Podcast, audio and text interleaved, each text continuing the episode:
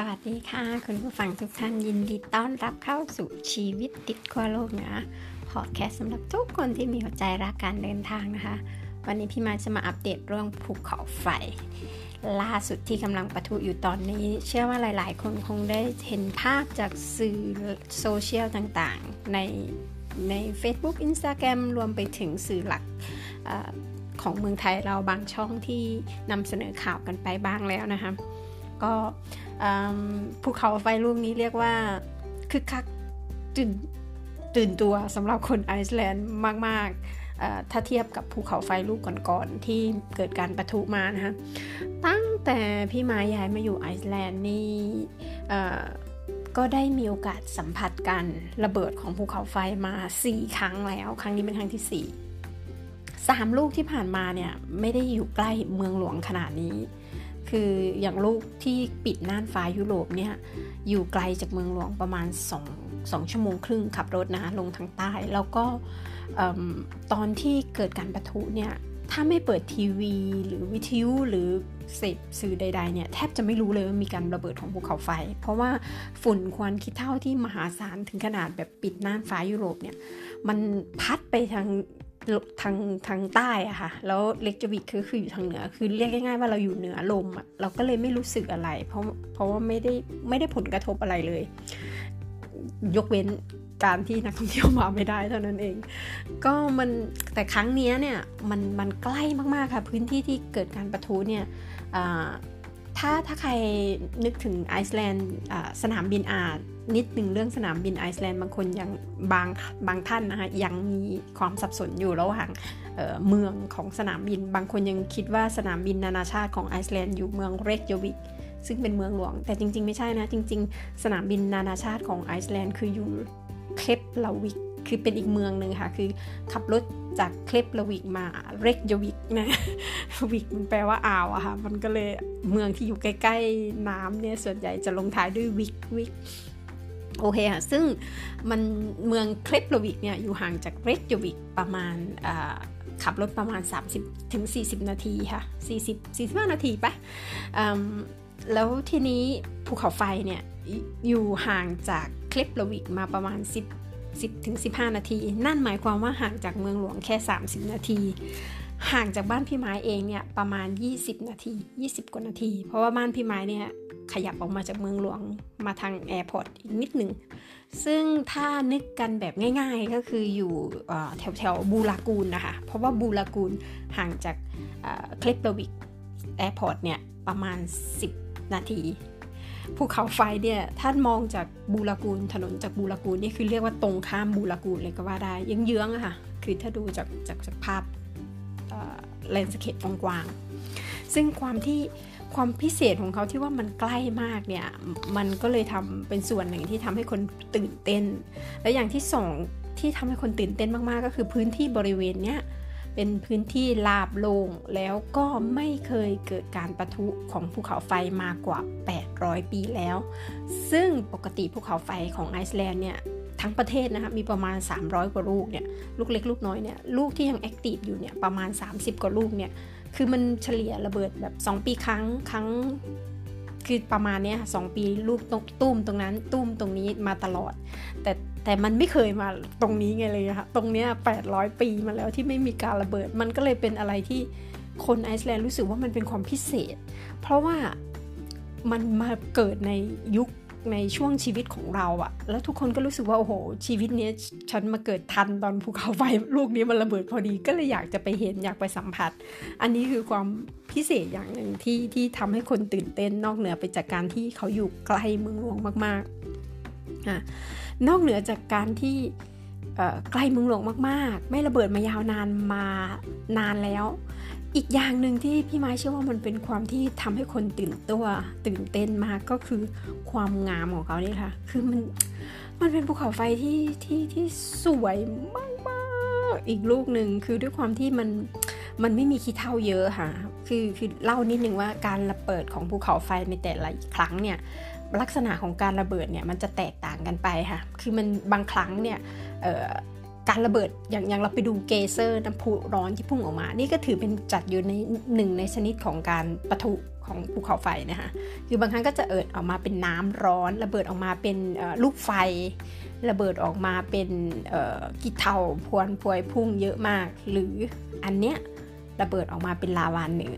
คือคือตรงเนี้ยมันมันมันต่างจาก Eyjafjallajökull ที่ระเบิดปิดน่านฟ้ายุโรปนะคะเมื่อปี2010 คืออันนั้นเนี่ยมันระเบิดภายใต้ทานน้ำแข็ง ซึ่งไฟกับน้ำมาเจอกันอะมันก็เลยทำให้มีเท่ามีควันมีอะไรเยอะมาก คือการระเบิดของภูเขาไฟถ้ามันออกมาเจอกับน้ำอะมันมักจะเกิดปัญหาแบบนั้น คือมีน้ำน้ำกับไฟเจอกัน ก็จะกลายเป็นคิดเท่าเป็นควันเป็นอะไรที่แบบ คือไม่สวยอะพูดง่ายๆแต่มันจะได้อารมณ์แบบดราม่าอันนั้นพี่ไม้ก็ไปคือมันอีกอารมณ์หนึ่งอีกฟิลหนึ่งแต่อันเนี้ย มันไม่ได้ระเบิด มันเป็นภูเขาไฟที่เรียกว่าระเบิดออกมาได้พอเหมาะพอเจาะมาก นอกจากอยู่ใกล้เมืองหลวงแล้ว ยังความงามยังสุดๆ เพราะว่าไม่ได้เกิดภายใต้ฐานน้ำแข็ง มันเกิดจากพื้นที่พื้นดินปกติอะค่ะใต้พื้นลาวาเก่าด้วยซ้ำไป มันก็เลยมีความแห้ง พอมันแห้งมันไม่ได้เจอกับน้ำกับอะไรเลยเนี่ย มันเลยก็เลยไม่มีควันเยอะค่ะ ไม่มีขี้เถ้าเยอะ คือมันออกมาแบบ แบบงามเลยอะ่ะเขาออกมาแบบงามมากอะ่ะ มันก็เลยกลายเป็นความพิเศษที่แบบผู้คนตื่นตัวมากจำได้ว่าเออภูเขาไฟลูกนี้ระเบิดครั้งแรกที่ได้ยินข่าวว่าเกิดการประทุคือวันที่ 19 มีนาคมนะคะตอนประมาณ3ามทุ่ม เรียกว่าทุกคนนี่อย่างอย่างที่เล่าไปแล้วใน EP ก่อนกับน้องน้องเคนที่คุยกันเรื่องภูเขาไฟนะคะ ใครสนใจย้อนกลับไปฟังได้บรรยากาศตอนนั้น แต่อันนี้เล่าเพิ่มอีกนิดนึง คือตอนนั้นมันแบบมันทุกคนแบบพร้อมใจกันมาที่ถนนคืออยากจะไปชื่นชมภูเขาไฟลูกนี้มาก แล้วก็เออแต่ว่าหลายๆ คนก็จะถามมาค่ะอันนี้คือหลังจากคนเห็นภาพตามสื่อต่างๆ แล้วเห็นว่าโหมีคนประชาชนเข้าไปดูเยอะมาก คือเขาก็จะก็ถามกันด้วยความเป็นห่วงนะเนาะว่า เอ้ยทำไมถึงมีการปล่อยให้คนเข้าไปเยอะๆอย่างนั้น มันไม่อันตรายเหรอมัน มันมันโอเคเลยที่จะเข้าไปในพื้นที่อย่างนั้นเนี่ยค่ะก็เล่านิดนึงค่ะว่าทางการไอซ์แลนด์เนี่ยเขาค่อนข้างดูแลแล้วก็บริหารจัดการได้ดีมากๆ อันนี้ขอชื่นชมเลยนะคะ เพราะว่าก่อนการประทุเนี่ยนักธรณีวิทยาคือมันเกิดการแผ่นดินไหวมาตลอดประมาณสามสี่เดือน 5 เดือนก่อนการประทุเนี่ยขยับไว้ แรงบ้างอ่อนบ้าง แต่คือแผ่นดินไหวมาตลอดเขาก็มีการเเตรียมการแล้วก็มีการพูดคุยกับนักธรณีวิทยาตลอด และตอนนั้นมันก็มีประโยคหนึ่งที่นักธรณีวิทยาพูดเอาไว้ว่าเออคือเขาก็เป็นห่วงคนคนนะคะว่าถ้ามันเกิดการประทุเนี่ยกลัวคนจะแห่กันไปดูอย่างที่อย่างที่กล่าวไป ซึ่งมันก็เกิดขึ้นจริง ๆ แต่ว่านักธรณีวิทยาเขาก็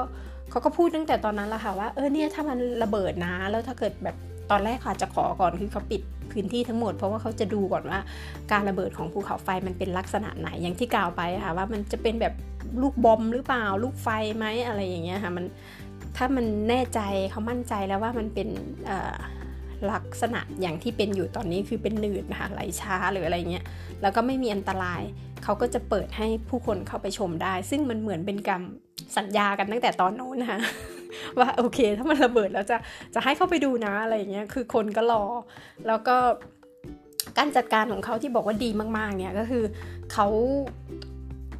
คือต้องยอมรับนิดนึงว่าตอนที่มันระเบิดช่วงวันสองวันแรกเนี่ยคือคนอยากจะไปดูกันมาก แล้วก็ไม่รออย่างที่ไม่รอตามคำสัญญา คือนักธรณีวิทยาเขาบอกเดี๋ยวจะเดี๋ยวเขาเคลียร์ให้แล้วเขาจะให้ดูแน่ๆ แต่ตอนนั้นมันก็ยังมีคนแบบเยอะมากที่แบบ รอไม่ได้จะต้องไปให้ได้อะไรเงี้ย มันก็เลยทำให้มีคนแบบแอบซิกแซกเดินเข้าไป คือเขาปิดระยะทางในระยะ 20 กิโลเมตร 10 กิโลเมตรนี่คือปิดหมดเลย ทุกถนนทุกเส้นทาง แต่มันก็ยังมีประเภทแบบใจเอาอะค่ะ คือแบบจอดรถไว้โอเค ปิด 10 กิโลก็จอดไว้ 10 กิโลแล้วเดินค่ะ แล้วเดินแต่ว่าทางเท้าที่เดินเข้าไปเนี่ยมันไม่ได้เป็นทางเรียบที่เดินแบบ 10 กิโลถึงไม่ มันเป็นแบบขึ้นเขาลงเนินคือ รวมระยะทางเนี่ยบางบางคนเดินกันถึง 40 กิโลเมตรอะค่ะ40-50 กิโลเมตรก็เข้าไป อันนี้หมายถึงว่าภาพที่ช่วง 2 วันแรกที่เกิดการประทุค่ะ แต่หลังจากนั้นพอเข้าวันที่ 3 คือเขาก็ทางจิตอาสาค่ะ เราเรียกกันว่า Rescue Team เนาะซึ่งเป็นแบบ ซึ่งไอซ์แลนด์ใช้บริการเยอะมากคือใน เพราะว่าไอซ์แลนด์เขาไม่ได้มีกำลังทหาร แล้วก็ตำรวจเขามีน้อยมาก เพราะเวลามันเกิดเหตุการณ์อะไรแบบนี้ขึ้นมา เขาก็จะใช้บริการจิตอาสาเนี่ยแหละค่ะจิตอาสาเขาก็ไปไปคือด้วยความที่ตอนที่คนเข้าไปช่วงสองวันแรกที่บอกว่าเดินกัน 40-50 กิโลเมตรเนี่ยคือเดินกันสเปะสปางค่ะคือบางคนก็มีเกิดการหลงทางหรือว่าแบบคือมันอันตรายด้วยอะ่ะเพราะว่าแบบไปเดินในบางพื้นที่เราไม่รู้ว่าตรงนั้นมันจะแบบ แผ่นดินมันจะแครกมันจะแยกแตกขึ้นมาอีกเป็นปะทุหรือเปล่าอะไรเงี้ยคือเขาก็เลยคิดว่ามันมันมันมันจำกัดคนไม่ได้อะยังไงคนก็เข้ามาอยู่ดีอะเขาก็เลยใช้จิตอาสาเนี่ยค่ะมาวางเส้นลายทางเส้นเขาเรียกวางเส้นทางอะค่ะวางลาย เส้นทางว่าต้องเดินเส้นทางนี้นะอะไรเงี้ยค่ะคือเพื่อเพื่อความปลอดภัยแล้วก็จะได้ดูแลกันได้ทั่วถึงด้วย ซึ่งระยะทางเนี่ยมันย่นลงมาจากเดิมแบบ 40-50 กิโลเดินกันข้ามเขากันแบบ เดินไปตอนเย็นกลับตอนเช้าอะค่ะก็เป็นย่นลงมาได้เหลือประมาณ 13-14 กิโล แต่ก็ยังต้องต้องขึ้นเขาประมาณ 2 ลูกนะคะ บรรยากาศก็อันนี้พี่มายไปมาตอนช่วงที่เขาเคลียร์ทางนี่แล้วก็ได้ไปมาก็แบบ มันก็ดีค่ะคือคือไปแล้วชื่นชม ชื่นชมเจ้าหน้าที่เลยค่ะ นอกเหนือจากการวางเส้นทางให้เดินแล้วนะคะเขา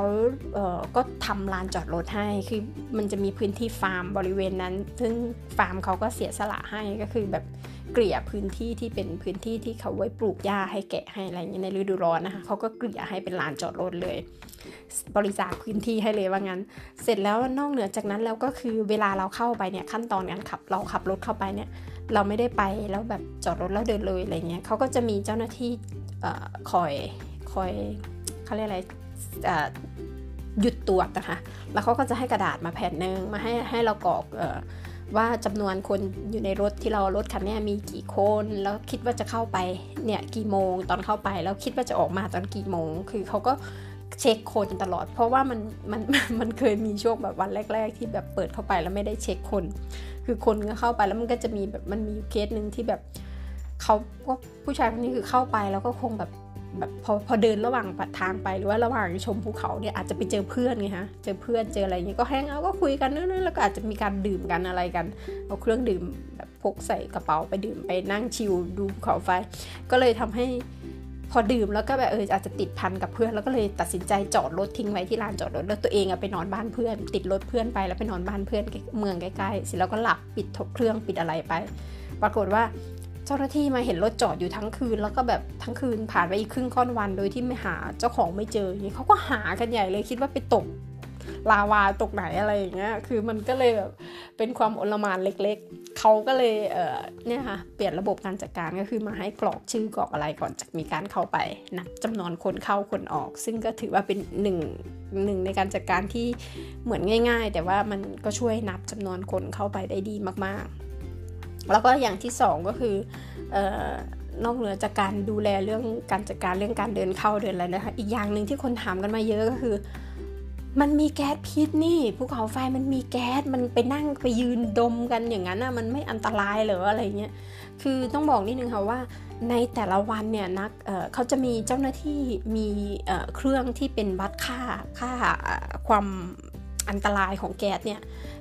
วัดเดินวัดเดินเช็คตลอดค่ะ แล้วก็ตำแหน่งที่เขาเปิดให้ประชาชนเข้าไปดูเนี่ยเขาไม่ได้คือมันนึกภาพเหมือนแบบ เล่นรอบกองไฟออกไหมคะคือกองไฟมันเหมือนปล่องมันอยู่ตรงกลาง แล้วก็คือคนสามารถยืนอ้อมดูได้รอบป่องเลย ซึ่งมันกว้างแล้วมันก็ใหญ่มาก เรียกว่ากองไฟยักษ์กันเนาะแต่ทีนี้เขาก็ไม่ได้ให้ยืนทุกทิศไงคะคือบางวันเนี่ยเราอาจจะยืนทิศเหนืออ่าเพราะว่าลมมันพัดลงใต้อ่าบางวันลมทางใต้พัดขึ้นเหนือเราก็ต้องไปยืนด้านทิศใต้ เพราะฉะนั้นคือเขาเขา เขาให้เรายืนเหนือลมตลอดนะคะ ซึ่งมันก็ไม่ได้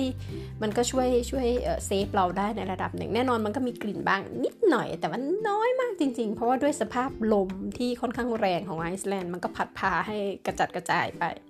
ซึ่งตรงนี้ก็ถือว่าเป็นหนึ่งในการจัดการของเขาที่น่าชื่นชมค่ะเขาคือคือภาพที่เห็นเนี่ยมันดูเหมือนน่ากลัว เหมือนเราไปยืนใกล้ ๆ กัน เหมือนแบบไปสูดดมกลิ่นไปอะไรกันแบบหนักหน่วง อันตรายอะ่ะพูดง่ายๆ แต่จริง ๆ แล้วเขาเขาดูแลดีค่ะ ตรงนี้ฮะต้องเขาเขาวัดตลอดแล้วถ้าเกิดมันมีการลมพัดหวนหรืออะไรก็ช่างเขาก็จะเคลียร์คนให้รีบให้คนออกจากพื้นที่ในทันที ไอ้ความที่มันแต่ละวันเนี่ยมันไปไม่ได้ยืนในตำแหน่งเดิม มันก็คือเสน่ห์อย่างหนึ่งอีกและที่ทำให้คนแบบไปแล้วไปอีกอยากไปแล้วไปมาแล้วก็อยากไปดูอีกเงี้ยเหมือนอย่างพี่ไม้เนี่ย เพราะว่าในในแต่ละวันที่เราเข้าไปอะ มันไม่ได้อยู่มุมเดิมจุดเดิมเลย คือมันคือมุมก็แตกต่างเอาวันนี้ไปยืนทิศเหนือมุมโอ้ถาดภูเขาไฟเขาเลยปล่องมันเราอยู่มุมเราเห็นมุมแบบฉากหลังเป็นภูเขาน้ำแข็งสวยงามยินหยางมาก เพราะตอนนี้สภาพภูมิอากาศตอนนี้นะคะของไอซ์แลนด์ก็ยังไม่ได้ยังไม่ได้พ้นฤดูหนาวไป ยังมีหิมะตกอยู่ เรียกว่ากำลังจะก้าวข้ามฤดูหนาวเข้าสู่สปริง ซึ่งไอซ์แลนด์บางปีเนี่ยยาวนานไปจนต้นพฤษภาเลยสำหรับหิมะ ซึ่งตอนนี้หิมะยังตกอยู่อย่างวันเนี้ยเช้านี้พี่มาตื่นมาก็ยังแบบขาวโพลนอยู่ ซึ่งแบบมันเป็นความหยินหยางมากคือข้างหน้าแบบแดงๆร้อนปานนรก แต่ข้างหลังก็คือขาวบริสุทธิ์เป็นหิมะอะไรเงี้ยมันคือแบบมันเป็นภาพที่สวยงามมากๆ มากแบบตราตึงคือเราไปยืนตรงนั้นมัน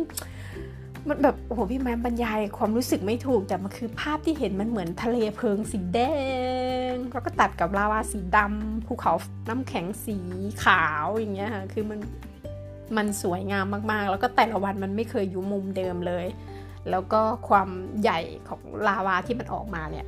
กินพื้นที่มันก็กว้างขึ้นเรื่อยๆอะไรเงี้ยมันก็เลยเป็นความพิเศษในแต่ละวัน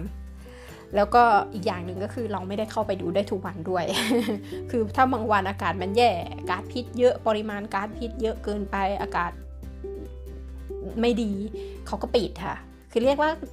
ความปลอดภัยอันนี้ตอบได้เลยว่าไม่ต้องห่วงนะคะ คือเขาดูแลดีมากๆ อันนี้เราก็ขอชื่นชมเจ้าหน้าที่มาณที่นี้ด้วย ถึงแม้ว่าเขาไม่ได้ฟังภาษาไทยกันก็ตาม เราสามารถชื่นชมคนอื่นได้ แม้เขาไม่รู้เนาะเราก็ชื่นชมอยู่ของเรา อืมค่ะก็นอกจากความสวยงามความยินหยางอย่างที่เล่าให้ฟังความพิเศษที่ไม่เกิดการประทุมากว่า 800 ปีนี้แล้ว ยังแบบ ต่างๆ นานาทั้งหมดทั้งมวลเนี่ยทำให้ภูเขาไฟลูกนี้มีความพิเศษมากๆค่ะล่าสุดอัปเดตล่าสุดนิดนึงค่ะ อัปเดตล่าสุดคือวันที่ 8 เมษายนตอนเที่ยงคืนห่างจากจุดเดิมนะคะ คือภูเขาไฟที่ระเบิดก่อนหน้านี้เขาตั้งชื่อให้แล้ว คือชื่อเกลติงกาดาลูเกลติงกาดาลูเนี่ย เขาอยู่ในพื้นที่ที่เป็นตรงภูเขาลูกนั้นอะเขาเรียกภูเขาแถวๆนั้นอะเรียกฟากาดาเฟตซึ่งไอตัวภูเขาไฟนี่ก็แยกมาอีกชื่อหนึ่งติงเกลติงกาดาลูเนี่ยเกลติงกันดาลูว่าพี่ไม้ออกเสียงภาษาไอซ์แลนด์ก็เออมันห่างจากไอเกลติงกันดาลูเนี่ยลูกเก่าเนี่ยล่าสุดคือมีการห่างจากลูกเก่ามา 500 เมตร เกิดการประทุมาอีก 3 ลูก แล้วก็รอยแยกของของการระเบิดเนี่ยประมาณตอนแรกนะคะวันแรกเมื่อวันที่ 8 ก็คือประมาณ 420 เมตรที่มันแยก แต่ลูกนี้ต่างจากลูกเกลเกลติกาดาโลคือเขาเออรอยแยกที่ออกมาเนี่ยคือคือเกลติงกาดาลุเนี่ยเขาตอนเขาระเบิดเนี่ยเขาปะทุเนี่ยมันอยู่ในพื้นที่เหมือนเป็นแอ่งอะค่ะเหมือนเป็นชามอย่างที่เรากันเมื่อ EP ก่อน มันก็เลยทำให้ลาวาที่มวลลาวาที่ออกมาเนี่ย มันเหมือนกับแบบเหมือนน้าที่มันอยู่ในอ่างอะ่ะ มันเต็มอยู่ตรงนั้นอะ่ะ มันไม่ได้กระจายออกมาด้านนอก แต่ไอ้รอยแยกที่มันออกมาใหม่สามลูกเนี่ยที่แยกออกมาเนี่ยเเขาอยู่บนเนิน แล้วมันไหลลงมาข้างล่างอะค่ะ มันเลยโอ้โหอันนี้ก็อีกฟิลหนึ่งเลย มันจะเหมือนน้าตกอะค่ะ เหมือนแม่น้ำลาวา แต่ลักษณะการแต่ความอันตรายของสามลูกนี้คือ มันไหลแรงมากๆ เพราะมันอยู่ในพื้นที่สูงแล้วไหลลงพื้นที่ต่ำนึกออกไหมคะแต่อันเก่าเนี่ยมันอยู่ในในพื้นที่แอ่ง เพราะฉะนั้นมันมันไม่ได้อันมันไม่ได้อันตรายมากอันเก่านะฮะมันอยู่ในอะไรที่เราเราสามารถไปยืนดูบนเนินแล้วมองภาพที่เห็นเห็นกันในพี่ไม้ของพี่ไม้นะคะไม่ว่าจะเป็นทางอินสตาแกรมอาร์ติกเฟลลี่ทัวร์หรือว่าเพจอาร์ติกเฟลลี่หรือว่าในตัว Facebook ของพี่ไม้เอง ทุกๆวิดีโอทุกๆ คลิปทุกๆภาพที่ดูเหมือนพี่ไม้อยู่ไกลมากๆ แต่จริง ๆ แล้วพี่ไม้ยืนอยู่บนเนินนะคะมันเป็นบนเนินแล้วก็คือเรามองลงไปบนในแอ่งใช่ไหมคะคืออันนั้นมันจะอยู่ในแอ่งแต่อันล่าสุดเนี่ยเขาปิดไม่ให้เข้ากันเลย เพราะว่ามันมันเหมือนมันมันอยู่ในที่สูงแล้วมันไหลลงที่ล่าง แล้วมันไหลกันแบบไหลแรงอะค่ะไหลเหมือนน้าตกเลยไหลมันแม่น้ำแล้วมันไหลค่อนข้างเร็วและแรงอันนี้น่ากลัวแต่สวยมาก คือเขาไม่ให้เข้าไประยะใกล้เหมือนอันเก่า แต่ว่าก็ถ้าใครมีโดรนนะคะ มีโดรนก็คือสามารถยืนบนหนึ่งแล้วบินเข้าไปได้ คือเขาก็ยังอนุญาตให้บินโดรนได้อยู่ แต่ว่าไม่ต้องความสูงไม่เกิน 120 เมตร เพราะว่ามันมีเฮลิคอปเตอร์แล้วก็เครื่องบินเล็กบินกันอยู่ด้านบนอีกรอบหนึ่ง ก็คือทุกคนก็พร้อมใจอยากจะไปถ่ายรูป ก็ ค่ะล่าสุดก็ยังปะทุอยู่นะคะ แล้วก็เล่าถึงมุมนักท่องเที่ยวนิดนึงนักท่องเที่ยวก็เข้ามาค่อนข้างเยอะเยอะจนเป็นอะไรที่เซอร์ไพรส์มากๆ เพราะว่าไม่ว่าจะเป็นแถบใกล้ๆอย่างเยอรมันสวีเดนอิตาลีฝรั่งเศสล่าสุดเพื่อนอที่เป็นช่างภาพเหมือนกัน รวมไปถึงทีวีด้วยจากอิสราเอลก็มาอะไรอย่างเงี้ยค่ะมากันเรียกว่าเป็นการชุมนุมสายถ่ายรูปกันเลยทีเดียวเชียว แล้วก็ความที่เข้ามากันเยอะนี่ก็ก็ทำให้ไอซ์แลนด์กลับมามีปัญหาเรื่องโควิดกันอีกครั้งหนึ่งคือเข้ามาไอซ์แลนด์ก่อนหน้านี้คือมีนโยบายกักตัว 5 วัน แล้วมันก็มีแล้วแล้วการกักตัว 5 วันเนี่ยเป็นการกลับแบบไอซ์แลนด์ใช้นโยบายแบบความซื่อสัตย์นะคะคือไม่ได้ไม่ได้มีโรงแรมแบบกักตัวเหมือนบ้านเรา คือเขาให้คุณอิสระเสรีในการเลือกที่พัก ที่ไปบางคนกักตัวที่บ้าน บางคนกักอะไรเงี้ยคือคนที่เข้ามา แต่คือให้รับผิดชอบตัวเองเอาง่ายๆรับผิดชอบซื่อสัตย์ต่อตัวเอง แล้วก็ซื่อสัตย์ต่อสังคม คือเขาไม่ได้มาจำกัดคุณว่าอย่างนั้อย่างนั้นแต่ไอความที่แต่คนไอซ์แลนด์ที่ผ่านมาเนี่ยเขาก็บินกันสมมติบินไปธุระอะไรแถวเดนมาร์กแถวอะไรอย่างเงี้ยแล้วกลับเข้ามาเขาก็เขาก็ซื่อสัตย์กันนะคะ คือหมายว่าเขาคนเข้ามาเขาก็กักตัวเองอยู่ที่บ้าน 5 วัน อะไรก็ว่ากันไปตรวจโควิดที่สนามบินเลยอะไรเงี้ยแต่มันมีนักท่องเที่ยวที่แบบเข้ามาแล้ว ไม่ไม่น่ารักไงฮะไม่ซื่อสัตย์ต่อตนเองแล้วก็ สังคมด้วยก็คือกักไม่ถึง 5 วันแล้วแอบเข้ามาในพื้นที่ซึ่งมามาถ่ายภูเขาไฟนี่แหละค่ะแล้วการเดินแท็กขึ้นไปภูเขาไฟระยะทาง 13 กิโลเนี่ยมันมีช่วงหนึ่งที่ต้องขึ้นเขาแล้วมันมีเชือกอะค่ะที่แบบเหมือนกระไต่เชือกจับเชือกกันขึ้นไปเนี่ยช่วงช่วงช่วงตรงเนี้ยมันเหมือนเป็นแบบทางด่วนอะเส้นทางด่วนคือรถรถหมายถึงว่าปริมาณคนนะมักจะไปติดแอร์กันอยู่ ตรงช่วงนี้ไต่เชือกแล้วรอคิวกันไต่แล้วก็ยืนติดติดติดติดติดกันใช่ไหมคะมันก็นั่นแหละค่ะก็เหนื่อยด้วยใช่ไหมเวลาจะขึ้นเขาก็หายใจลดต้นคอกันอะไรเงี้ยมันก็เลยเกิดการแพร่ระบาดของโควิดทำให้เราต้องล็อกดาวน์กันอีกครั้ง ก็เป็นความที่แบบอืมมันก็รู้สึกแบบอ่าุนิดนิดๆแหละค่ะ คือแบบอะเราอีกแล้วเหรออะไรเงี้ยก็ก็เป็นอีกมุมหนึ่งของภูเขาเกี่ยวกับภูเขาไฟค่ะว่า ตื่นเต้นกันไปทุกทุกที่แล้วก็เป็นเรื่องอมีทั้งมุม